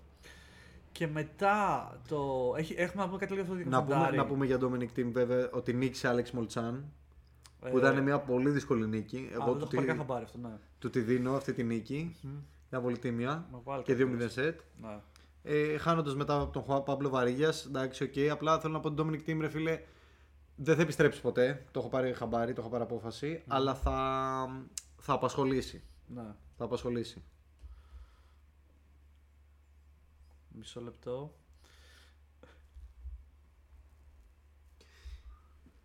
Ε, ωραία. Λοιπόν, ε, μ, Πάμε στο, νομίζω στο επόμενο. Μου σε βλέπω πέρα στο δύο γύρους, οκ. Λοιπόν, λοιπόν, λοιπόν. Επόμενο τουρνουά. Σήκωσε το 250. Είπαμε ε, το- στον Buenos Aires, το, μετά πάει Στο στο Buenos Aires. Ρίο. Μπράβο, κατευθείαν. γιατί τώρα πήγαμε στο Ρίο. Στο οποίο ο Αλκαράθ λοιπόν έρχεται από νίκη να, και συνεχίζει και στο Ρίο, στο 500. Τα πάει επίσης πάρα πολύ καλά. Παίρνει καλές Ο Φάμπιο Φωνίνη τον δυσκολεύει πολύ. Μμμ. Που δεν το περίμενα από την αλήθεια. Αλλά ο Φωνίνη ίσω είναι παίκτης που θα παίξει μόνο όταν παίζει με καλούς παίκτες. Λίγο στυλ του Γάλλου, πώς ήταν τον Μπενουά Περ. Ναι, ο οποίος έχει εξαφανιστεί τον Μπενουά. Ε, καλά, ναι, Δεν ξέρω τι έχει κάνει. Λοιπόν, και φτάνει πάλι σε τελικό. Κα- ε, και στον τελικό παίζει με τον Κάμερον Νόρι πάλι. που παίξαν την προηγούμενη εβδομάδα back to back τελικό μαζί. Ακριβώς. Αυτή τη φορά ο Νόρι και αυτό όντως είναι πολύ επικίνδυνο να παίζει με τον ίδιο παίκτη ξανά τελικό. Ο Νόρι είναι πιο έτοιμος να παίξει με τον Αλκαράθ, προφανώς. Να πούμε ότι ο Αλκαράς βέβαια είναι 7-5-3-0 μπροστά στο δεύτερο σετ Έχεις και δίκιο. 0-30, δηλαδή πάει να κάνει break να πάει στο 4-0 στο δεύτερο σετ. Ε, και σε αυτό το ακραίο σημείο που τέλος πάντων η κατάκτηση του τίτλου είναι σχεδόν ε, Βέβαια. την αγγίζει ας πούμε ο Αλκαράς ε, ο Νόρι ε, παίρνει τα πάνω του ε, ανεβάζει ψυχολογία, κάνει ντρόπο ο Αλκαράς ε, και κάπου στο 3-3 πρέπει να τραυματίζει το Αλκαράς του το γυρνάει ο Νόρι δηλαδή, πάνε, περίπου, Ναι, ναι, ναι. πάνε στο 3-3 ξαναπαίρνει πίσω τα break του και εκεί κάπου πρέπει να τραυματίζει το Αλκαράς δεν Κάπου είναι στο φανερό πόδι, ναι, που δεν- και ναι. πώς τραυματίστηκε γιατί δεν πήρε τελικά το medical time out για να δούμε τι ακριβώς θα έκανε ο φυσικοθεραπευτής με ποιο σημείο του σωματός του ασχολείται. Πάντως ε, το footwork άλλαξε ξεκάθαρα ε, παράτησε πόντους που ο Αλκαράς χαίρομαι ότι δεν παρατάει ούτε μενόμενο τάβρο να φεύγει προς την άλλη γωνία δεν τον παρατάει, σωστά, πέφτει με τα σωστά. δόντια οπότε όταν βλέπεις να παρατάει με επιδεικτικό τρόπο μπαλιές καταλάβαινες ότι κάτι συμβαίνει. Παρ' όλα αυτά το πάλεψε, ξεκίνησε το τρίτο σετ όντας 2-0 μπροστά με break. Αλλά ο Νόρι κατάφερε και το γύρισε όλο και το πήρε 7-5. Μαγκιά του Νόρι, δεν έχω να του, να του προσάψω τίποτα. Απλώς να πούμε ότι ο Αλγαράς δεν ήταν ο παίκτης που στο full 100% του, γιατί αν ήταν προφανώς είχε φανεί ήδη μες στο μάτσο ότι δεν θα υπήρχε ελπίδα για τον Νόρι. Ακριβώς. Και ρε παιδί μου, απλά να προσθέσω ότι στο τρίτο σετ που έδωσε ένα τραυματία ο Αλκαρά, έκανε ρε φίλε κάτι. Είχε νευριάσει ο τραυματία. Εντάξει, είχε νευριάσει. και ρε παιδί μου, επειδή ήξερε ότι δεν μπορούσε να πάρει το παιχνίδι υπό νορμάλ συνθήκε να, να τρέχει, να κάνει να ράνει. Μαλάκα, βάραγε την μπάλα σαν να σε προπόνηση με full δύναμη, κάτι flat winners. Και μπαίναν μέσα μαλάκα και έπαιρνε χωρίς, δηλαδή χωρίς να, να τρέχει, δηλαδή περπατώντας απλά. Έκανε pop-up και έπαιρνε πόντους. Καλό μαλάκα, έμενε, έμενε μαλάκας. Αλλά όχι, βέβαια δεν μπορούσε να το, να το κάνει αυτό μέχρι τέλους. Οπότε σε κάποια φάση σταμάτησε να παίρνει αυτή πόντι και έχασε και το match στην ουσία. Ο, ο Νόρι άρχισε να, να κάνει κάτι drop shot για, για να τρέχει μπροστά. Ο Αλκαρά που δεν μπορούσε να τρέχει μπροστά και κάπως έτσι κατάφερε και το πήρε. Όπως και να έχει, ρε παιδί μου, δεν, δεν μειώνει κάτι από την, ε, ε, από την κατάκτηση του, του τροπέου από τον Νόρι. Αλλά λέμε ότι ο Αλκαρά ήταν τραυματίας και ξέρεις. Προφανώς θα ήταν άλλες συνθήκες ε, άμα ήταν σε- στο 100% του. Ναι, αυτό είναι το τέννη. Δηλαδή στην τελική Ισχύει. είναι μέρος της ευθύνης σου να μην τραυματιστείς. Και να είσαι καλά προετοιμασμένος για να μην τραυματιστείς. Αλλά ο Αλκαράς έχει αυτό το πρόβλημα. Ότι ακριβώς επειδή κυνηγάει κάθε πόντο μέχρι τέλους και λυσασμένα, Ναι. είναι και πολύ εύκολο να τραυματιστεί. Ισχύει και Είναι αυτό που συζητάμε για τον Τσιπά, που τον κράζουμε πολλές φορές γι' αυτό, αλλά εγώ το έχω πει και εδώ πέρα ότι εγώ το θεωρώ έξυπνο σαν στρατηγική, ότι σ- στα drop shot μην τρέχεις σαν τον τρελό γιατί είναι ένας πόντος. Ναι. Θα είναι 3, 4, θα είναι 10 πόντους όλο το match. Άμα δεις ότι το έχεις και ότι βγαίνει, εύκολα κάτω. Αλλά μην τρέξει σαν τον τρελό για ένα drop shot. Γιατί αν τραυματιστείς, δεν θα είναι ένα παιχνίδι ένας πόντος. Θα είναι, μπορεί να είναι 5 τουρνουά μετά. Ισχύει αυτό το πράγμα. Και, και το box το, άμα- δηλαδή στον αγώνα λίγο ήταν αγχωμένο και του φώνασε. Λέει σε φάση του φώνασε του, του εργάστη τα σταμάτα, άμα δεν μπορείς Ναι, να παίξεις. ακριβώς. Δεν είναι τίποτα. Τελικό έφτασες, στον προηγούμενο το πήρες. Ναι, ρε, τα σημαντικά και- είναι τα Grand Slam τώρα. Είσαι Ακριβώς. μεγάλος παίκτης. Δεν είσαι για να τρέξεις για το 500 σαν τρελός. Και αντίστοιχα το ότι πας π.χ. νομίζω ανακοίνωσε ότι δεν θα κατέβει σε. Να πούμε στο ότι είναι. επόμενο, είσαι, ή πες Στο- να χάσεις και τα Αμερικάνικα τα δύο. Όχι, δεν τα χάσει. Στο τώρα για το Μεξικάνο Οκ. Αμπιέρτο. δε- Είπε ότι δεν μπορεί να κατέβω Ακαπούλκο, ρε παιδί μου που πάντα πηγαίνει και μάλιστα είχε κερδίσει και το διπλό μαζί με τον Φελιτσιάνο Λόπες πέρσι. Οκ. Οπό- Ε, και είπε ότι δυστυχώς δεν μπορεί να κατέβω γιατί έχω ένα τραυματισμό στον ώμο που έχει ξεκινήσει από το Australian Open Μμμ. και πρέπει λίγο να το φροντίσω. Οκ, οπότε ρε παιδί μου, ε, θεωρούμε ότι, είναι, ότι τα άλλα δύο θα, θα, θα, τα πια- τα 2.000 θα τα, θα τα πάει κανονικά, θα έχει παρουσία. Θα έχει παρουσία, ναι, ναι, ναι. Και δεν τα χάνει γιατί είναι ελπίδα του να πάει νούμερο 1, έτσι. Ισχύει και είναι και ωραία τουρνουά, τέλος Την πάντων, έχει ναι. ακόμα αυτήν την ελπίδα. Και μόνο, ρε φίλε, δεν είπαμε την πολύ ωραία ιστορία στο Delray Beach. Α, ναι, για το. Για το semi- χρηματιστή. Ναι, ναι. Κάτσε να, να δούμε και τον draw του λίγο. Στο. Στο, στο Delray. Delray Beach. Delray δεν ήταν. Νομίζω εκεί ήταν. Νομίζω ναι. Σίγουρα στα Αμερική ήταν κάπου. Ποιο άλλο, στο Dallas, τι άλλο έχει. Πώς λεγόταν αυτός στο πα. Ο Wildcat named. Ε, είναι, είναι και. Αγάπησα, αυτός δεν είναι, ή όχι. Ο Πέκοτιτς, αυτός είναι. Δεν Ο έκανε οποίος πάλι δεν καμπανάκα. κατέβηκε σαν Αμερικάνος, κατέβηκε σαν Κροάτη. Qualifier, δεν το κάνω wildcard, βλέπω εδώ. Μα, μα ε, κέρδισε δύο γύρους qualifier. Σκληρός. Jack Shock Και που ήταν ο, ο Jack Shore με wildcard, εντάξει, ναι. Και έχασα από τον Μάρκο Γυρών. Ποιο είναι το story αυτό που είναι πολύ λοιπόν. ωραίο, γενικά για οποιονδήποτε έτσι που πιστεύει ότι ακόμα έχει μέρε. ε, βασικά, μίλησε στην καρδιά μας γιατί είμαστε 33 χρονών. Ναι, ναι, ναι. Σύμφωνα με τον κολλητό μας τον Νικόλα, βέβαια είμαστε 34, αλλά είναι μεγάλη κουβέντα αυτή. Ε, είμαστε 33 χρονών και είναι και συνομιλικό μα το 89. Και τι λέει λοιπόν ο, ο Ματίγια Πέκοτιτς, είναι 33 χρονών. ε, όταν ήταν μικρός, ήταν στο αμερικανικό, σε αμερικανικό κολέγιο και τέλος πάντων πήγαινε καλά. Και λέει τώρα, ωραία, μου του δόθηκε η δυνατότητα να σπουδάσει στο Harvard ή να συνεχίσει να παίξει τέννη και να, να φτάσει ρε παιδί μου τύπου μέχρι, λέει ότι αν, αν πήγαινα κάτω από 250 στον κόσμο θα συνέχιζα το τέννη. Και ξεκινάει αυτό το χρόνο τέλος πάντων να βασικά τελείωσε το Harvard και μετά έγινε αυτό που λεω Και λέει ή θα ξεκινήσω να πάω να δουλέψω χρηματιστής, real estate και τέτοια ή θα ξεκινήσω το τέννη. Και λέω, ωραία, ας δώσω ένα χρόνο ευκαιρία στο τεννη και αν σε ένα χρόνο έχω φτάσει στο 250 θα συνεχίσω το τέννη. Να. Και είχε φτάσει, ξέρω εγώ, μέχρι το 320, κάτι τέτοιο. Και σκάει κορονοϊός. Όταν είναι στο 320. Και ο κορονοϊός, αν χτύπησε μία φορά τον Τζόκοβιτς και τον Ναδάλ, χτύπησε 18 φορές τους μικρούς. Ισχύει αυτό, ναι. Φου. Αυτοί χαθήκανε. Τελείως. Οπότε καμία ελπίδα να είναι πουθενά. Ε, και εκεί το πήρα απόφαση με το που ξεκίνησε ο κορονοϊός και πήγε και δούλεψε real estate ε, και είναι σε μια πολύ μεγάλη real estate εταιρεία στην. Ε, εκεί, Κάπου στην Αμερική, κοντά ναι. στο Delray Beach είναι εκεί, δηλαδή είναι εκείνη η περιοχή του.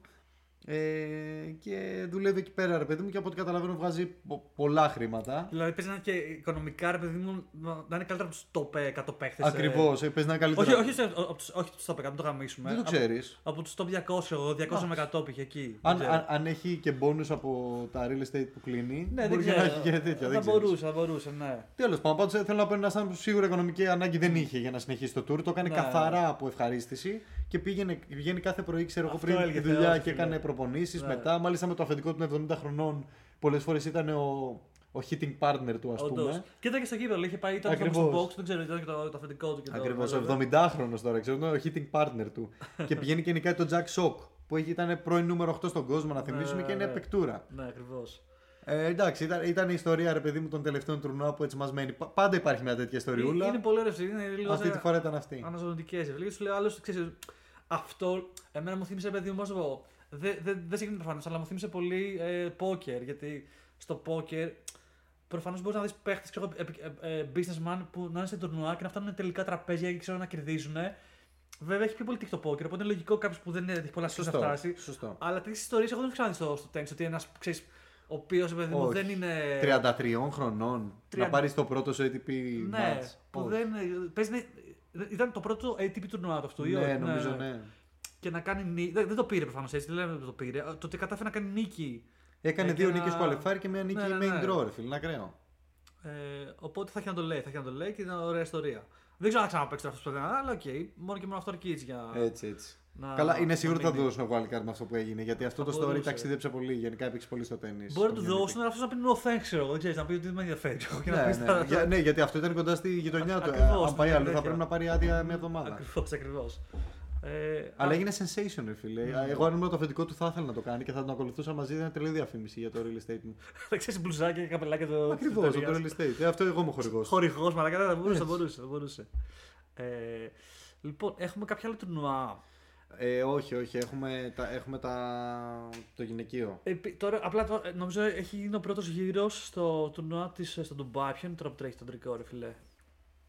Ε, κάτσε να δω. Να πούμε ότι ο, ο Κοκκινάκης που είχε πέσει πολύ επειδή είχε χάσει τους βαθμούς που είχε πάρει από πέρυσι από το. που είχε καταστήσει στι αδελάδες του τουρνουά. Πήρε ένα challenger που του έδωσε- τον έβαλε πάλι μέσα στο top 100 και τώρα φίλε έχει κάνει νίκη στο χιλιάρι νομίζω. Ποιο, ποιο χιλιάρι. Ο χιλιάρι. Πεντακοσάρι τρέχει Το τώρα. 500, ε, Πεντακοσάρι νομίζω ε, πρέπει το να είναι. 500 εκεί πέρα που θα έπαιζε και τσιπά στο Αμπιέρτο που Μμμ. νίκησε τον Quentin Hallis. Δηλαδή έχει περάσει round. Εντάξει, two. δεν την έλεγα μεγάλη νίκη. Από τον κοκκινάκι περιμένουμε να νικήσει τον Quentin Hallis εγώ. Ε, πέρσι, ρε φίλε, δεν, δεν παίζει να μην πάει να έχει πρώτο γύρο σε, σε άλλα τουρνουά πέρα από. Νομίζω ότι είχε κακά τρόπερση, ρε φίλε. μπορεί, και, μπορεί να ισχύει γι' αυτό. Μπορεί να ισχύει γι' αυτό. Ε, οπότε θες να δούμε λίγο τι έγινε στις γυναίκες τώρα. Στις γυναίκες είχαμε κάποιες ενδιαφέρουσες εξελίξεις. Να, να, στο Grand Slam να πούμε το. το δεν το είχαμε πει λογικά έτσι, γιατί είχε, είχαμε μείνει. Ε, είχε, είχε περάσει, είχε, είχαμε δείξει τελικό. Όχι, όχι, το νικητή. τελικό νομίζω δεν έχουμε πει. Ε, λοιπόν, οπότε πάμε λίγο Ιανουάριος. Australian Open. Γενικά, εγώ αυτό το- το είδα το τελικό γιατί μου άρεσαν και οι δύο σαν παίχτριες. Δηλαδή παίζουν, παίζουν πολύ ωραία έτσι και δυνατό και aggressive tennis. Ε, ήταν ο τελικός μεταξύ Ριμπάκινα και Σαμπαλένκα. Η Ριμπάκινα θυμίσουμε ότι πέρυσι είχε πάρει Το το, Wimbledon. το Wimbledon, μικρή ηλικία. Ε, Απέδειξε ότι αυτό δεν ήταν φλουκ, δεν ήταν τυχαίο. Ακριβώς. Στο ranking είναι 22 νούμερο, αλλά θα ήταν πολύ πιο πάνω Έτσι. αν είχαμε τρεις βαθμοί από το Wimbledon. Και απέναντι είχε τη Σαμπαλένκα, η οποία ήταν λίγο διψασμένη για αυτόν τον τίτλο, νομίζω. Δηλαδή, αν την έλεγε πώς έπαιζε και όλα, ήταν ε, η τύπησα. Εγώ θεωρώ ότι τη άξιζε, ρε φίλε. Και, Της και να της πάρει άξιζε ένα- επίσης, και της ναι. άξιζε. Ναι, δηλαδή όμως έλεγε το ήθελε πάρα πολύ. Κάτι που δεν βλέπεις ξέρω, σε άλλες ταινίστρες όταν ε, ξέρεις είναι στο. Δηλαδή, άλλες μπορεί να Ναι. παραλύουν. Αυτή ακριβώς το ανάποδο. Ήταν έπαιζε, λέει, θα, είναι δικός μου, ό,τι και να γίνει, ρε παιδί μου. Και ό,τι και αντίστοιχα και να φέρει ριμπάκινα, ε, η Σαμπαλέγκα. Αυτό που περιμένουμε να δούμε από τη Σάκαρη βασικά και δεν το έχουμε δει ακόμα. Δηλαδή, σε όταν φτάνει σε κρίσιμα σημεία αντί για να αγχώνεται, να πεισμώνει. Ναι, Και να λέει αυτό είναι δικό μου και να το κάνει και με ανατροπή. Η Ρεμπάκη να πήρε το πρώτο 64 και της το πήρε με ανατροπή. 63-64 μετά. Η, τώρα που είμαστε για Σάκαρη, η Σάκαρη έκανε, έφτασε βαθιά σε, σε ένα δύο Έφτασε σε τουρνουά. κάποια, έκανε αυτές τις κλασικές ήττες οι οποίες πλέον έχουμε, έχουμε, ξε- έχουμε φτάσει σημείο να τις να τις περιμένουμε. Ναι. Ειδικά στο 250 ε, πρέπει να θυμηθώ τώρα με το 250 Αν πάμε στα ντρόζ. Κάτσε, εδώ, εδώ ρε φίλε τα βγάζει τα... Δεν βγάζει ποιοι, το- την- ποιοι έχουν παίξει, όχι. ε. Λοιπόν, Φεβρουάριο λογικά ήταν. Ναι, όχι, νομίζω ήταν του Γενάρη αυτό που λέω. Όντως. Νομίζω ότι από το πέρασε είχε φτάσει νομίζω, στο, στο Abu Dhabi πρέπει να έχει φτάσει κάπου βαθιά. Σε ένα 250. Α, στη Λιόν. Για πήγαινες στη Λιόν. Λα, λα, λα, λα, λα, λα. Sorry, tournaments. Μετροπόλ de Lyon. Στο οποίο Μμμ. ούτε καν αυτό. Ούτε καν αυτό. Δεν ήταν αυτό; Δεν είναι αυτό. Ωραία, κάτσε να δούμε λίγο στο, στο, στο Abu Dhabi, στο, πέρα στο πώς λέγεται, το όχι στο Abu Dhabi. Νομίζω γιατί κάπου εδώ πρέπει παίζει να ήταν μέσα. Όχι, όχι. Εντάξει, το, το, ε, η ιστορία ας πούμε των τελευταίων μηνών είναι προφανώς η, η Swiatek για άλλη μια φορά η οποία ξεκίνησε πάλι πολύ δυναμικά γιατί να θυμίσουμε ότι και πέρσι ακριβώς την ίδια περίοδο ξεκίνησε το μεγάλο streak της των 37 συνεχόμενων νικών Μμμ. ε, και τώρα έφτασε προχθές τον επόμενο τελικό της ε, απέναντι στην Κρεϊτσίκοβα που η- η- δεν είχε χάσει σετ εδώ και 15 μάτς ας πούμε η, η, η Swiatek. Υπήρξε μάλιστα η τέταρτη ε, η, η, η- βασικά ισοφάρισε μία του 1973 ταινίστρια νικώντας ε, χάνοντας μόνο 5 games Ναι. σε ένα ολόκληρο τουρνουά. Α, έχεις δίκιο, ναι. Τρελό Δηλαδή- έτσι, έφυγε αυτό, απλά σκεφτείτε το, λέω στο perspective. Ναι, βέβαια είχε και ένα walkover okay, και είχε και μπάει στον πρώτο γύρο, οπότε ουσιαστικά παίξε τρία μάτς. Αλλά σε τρία μάτς έχασε μόνο 5 games, αυτό από μόνο του λέει πολλά. Και έφτασε στον τελικό με την Κρεϊτσίκοβα στο επόμενο τουρνουά και ε, το εχασε Μάλιστα 2-0 set. Και είναι αυτά τα περίεργα της Κρεϊτσίκοβα γιατί ξέρουμε ότι η Σβιόντεκ δεν μπορεί να ρίξει. Δεν κάνει drop level αυτή την περίοδο. Να. Δεν ήταν χαμηλά το level της. Ήταν απλά ότι η κρειτσικοβα είχε αυτό το God mode το οποίο την πιάνει μερικές φορές. Να. Είναι αλήθεια. Να θυμίσουμε ότι σήκωσε και ε, πρόπερση το Roland Garros. Και ε, την πιάνει αυτό το, το God mode στο οποίο δεν την παλεύεται. Δεν το το μάθα, ξέρω, αλλά μό- όπως, και- δηλαδή αυτό Κάποια λέω- highlights εδώ και εγώ δεν το είδα, Ναι. αλλά επειδή την έχω δει να παίζει μονά σε περίοδους που ήταν άχαστη. Μμ. Να σου θυμίσω τότε με το Roland Garros όταν το έχει σηκώσει, όλη τη χρονιά γενικά την είχε πάει τάπα. Οκ, ναι, ναι. Ήταν πολύ άχαστη. Και στα διπλά ούτως ή άλλως είναι το νούμερο 1 με τη Σινιάκοβα καρφωτές και δεν κουνιούνται από το νούμερο 1. Στον, ε, σαν, διπλ- σαν ζευγάρι έχουν κάνει ακραία πράγματα σε Grand Slam. Και είναι από τις λίγες που ταινίε. Νομίζω ήταν και η Ashleigh Barty, δεν ξέρω ποια άλλη ήταν που, που, που μόνα και διπλά τα, Ακριβώς, τα ναι. γαμαγαν όλα. Αλλά, ε, και η, η Γκοφ και η Κόκο Γκοφ κάνει Coco πολύ Gauff. καλά διπλά. Και ο Γκόφ στα, στα μονά βέβαια λίγο φτάνει, κάνει deep runs, αλλά δεν φτάνει ε, τόσο συχνά όσο θα περίμενα. Βέβαια είναι και μικρούλα ακόμα αυτή. Ε, ναι, εντάξει, αυτή Στα- έχει πολλά να δώσει ακόμα. Είναι μεγάλο αστέρι που, που έρχεται. Ε, ωραία, οπότε τώρα αυτό που, είναι, που τρέχει, είπαμε, τρέχει το Qatar Open, σωστά. Ή όχι, ποιο τρέχει τώρα, το. Στους άντρες λες. Στους άντρες, να δούμε τι περιμένουμε. Ε, Κατάρ. 20, 23. Όχι, αυτά τελείωσαν. Και το, η Μασσαλία τελείωσε. Κάτσε ρε, ήταν το, το Ρίο. Το και- Ντουμπάι, το Ντουμπάι τρέχει και το Abierto Mexicano Telcel. Α, το Τα Ντουμπάι, δύο σωστά, πεντακο- τα δύο πεντακοσάρια. πεντακοσάρια. Ε, σκληρά και τα δύο. Σκληρό κορτ. Ε, και ρε παιδί μου, μετά αρχίζουμε από το Μάρτι, ε, αρχές Μαρτίου, μέσα στο πόσο, 8 Μαρτίου αρχίζουν τα, τα ωραία τα, τα χιλιάρια στο, στην Αμερική που είναι έτσι και ωραίο το βάμπι εκεί πέρα. Ε, αυτά περιμένουμε. Ε, και κάτι. τα- ε, Πάω ένα podcast για τον κύριο τι προάλλες, ο οποίος γενικά ρε παιδί μου φάνηκε. ήταν αυτό δεν ξέρω, ένα podcast που κάνει αυτός ο, ο Logan, ένας YouTuber. Και ξέρεις, είναι έτσι σε chill φάση. Και τα έλεγε. Γενικά ρε, παιδί, είναι, είναι ωραίο τυπά ο, ο Λοιπόν, κύριος. επειδή ήθελα να φτιάξω μόνο sorry για τη, για τη Σάκαρη, γιατί ήθελα να το πω. Και πες. Ε, ήταν στο Upper Austria, που ήταν το Γενάρη. Είχε φτάσει να είναι στις 4. Η επόμενη από την ίδια ήταν το νούμερο 65 στον κόσμο. Ναι. Και λέγεις, οκ, έχεις ένα 250, δεν έχεις σηκώσει τίτλο από το 18. Πάρε στο αγαπημένο. είναι, το. ξέρω εγώ, επόμενος νούμερο 60 κάτι. Πας μια χαρά, σήκωσέ το. Να. Όχι. Έχασα από την Πέτρα Μάρτιτς. Με ανατροπή. Κανονικά ρε φίλε. Εντάξει, μαλακία, η νούμερο 27 στον κόσμο είναι τώρα. Τότε ήταν η νούμερο 30 κάτι όταν παίξανε. Ε, ανέβηκες ίσω γι' αυτό. Άρα, ξέρω. φίλε, θέλω να πω, ε, οκ. Δηλαδή, κά- κάπου πρέπει να κάνεις το επόμενο βήμα για να ξεκολλήσει η ψυχολογία από τη loser ψυχολογία των ημιτελικών. Ρε, μα το θέλω πιστεύω. αν- Είναι baggage πλέον αυτό. Είναι, είναι βάρος, είναι βαρύδι μέσα της. Είναι βαρύδι και μία, μία φορά καταφέρει να το κάνει, πιστεύω, παίζει μετά μαλάκα να, να παίρνει back to back τουρνουά, πιστεύω. Δηλαδή, Δεν ξέρεις, ισχύει, να... δεν ισχύει. Σωτήρη, γιατί το έχει ξανακάνει. Πέρσι έφτασε σε δύο τελικούς. Όχι, ενώ να Νίκησε κατακτήσει. δύο τελικούς. Άμα πάρει Α, ένα, άμα λες να πάρει κατακτήσει, ένα ναι, ναι, μετά ναι, ναι. θα της φύγει όλο αυτό το τέτοιο από πάνω Συμφωνώ, της και θα, συμφωνώ. θα είναι πολύ πιο ξέρεις, ε, free. Εγώ, εγώ πιστεύω ότι φέτος θα πάρει τον Noir βέβαια. Γιατί ξέρεις. Ε, το, το δουλεύει, το δουλεύει. Το δεν δουλεύει βέβαια να πούμε ότι η τελευταία της εμφάνισης σε τουρνά ήταν στο Ντουμπάι στο 500 που στους 32 με μπάι στον πρώτο γύρο. Δηλαδή, α, δεν ήταν στο μπάι, με μπάι στον πρώτο γύρο. Ε, έχασε από την Καρολίνα Πλίσκοβα τη χειρότερη ήττα που έχει φάει από το 2018 και μετά. 6-1-6-2. Wow. Σκληρό ήταν αυτό. Ναι, δηλαδή η εμφανίση τελευταία είναι. έχει πέσει. Έχει πέσει. Ε, θα δούμε πώς θα πάει το επόμενο τουρνουά. Είναι, τα, τα, τα χιλιάρια είναι και, στα, και στο γυναικείο νομίζω έτσι. Στο, τα δύο χιλιάρια στην, στην Αμερική δεν υπάρχει στο γυναικείο ταμπλό αντίστοιχα. Μμ. Οπότε ρε παιδί μου θα δούμε πώς θα πάει εκεί πέρα. Ε, νομίζω. Όχι, Α, ναι, με τι, μπάι ήταν. τι ήθελα να πω α, για, για κύριο ρε, ναι, ότι είχα, άκουσα το podcast αυτό, δεν θυμάμαι τώρα πώς λέγεται, με τον Logan. Ο- Ρε παιδί μου φαίνεται ότι είναι καλό παιδί και ότι είναι πολύ chill και είναι down to earth. Δεν είναι ότι είναι τόσο βλακάκι όσο φαίνεται. Λέει, μιλάει χαρακτηριστικά για το τέννη, λέει ότι ρε παιδί μου στο τέννη είναι λίγο πιο ελιτιστικά τα πράγματα και, και λίγο να ξεφύγει γίνεται πολύ θέμα. Ενώ δεν κάνει τίποτα τρελό στην ουσια Που το ακούω αυτό που λέει.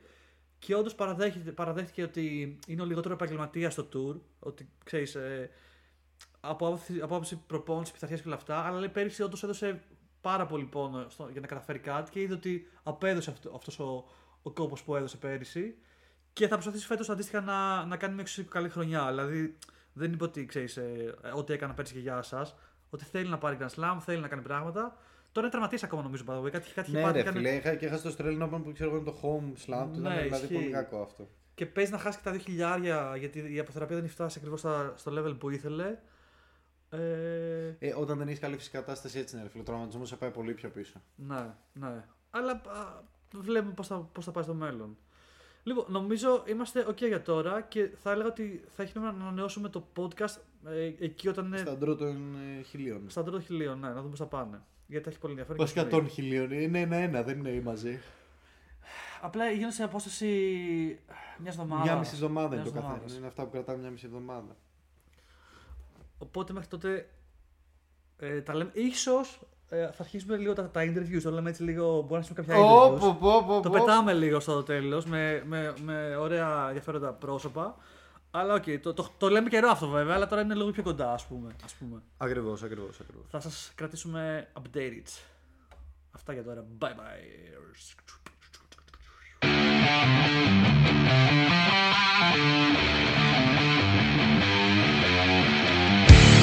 You are listening to the podcast.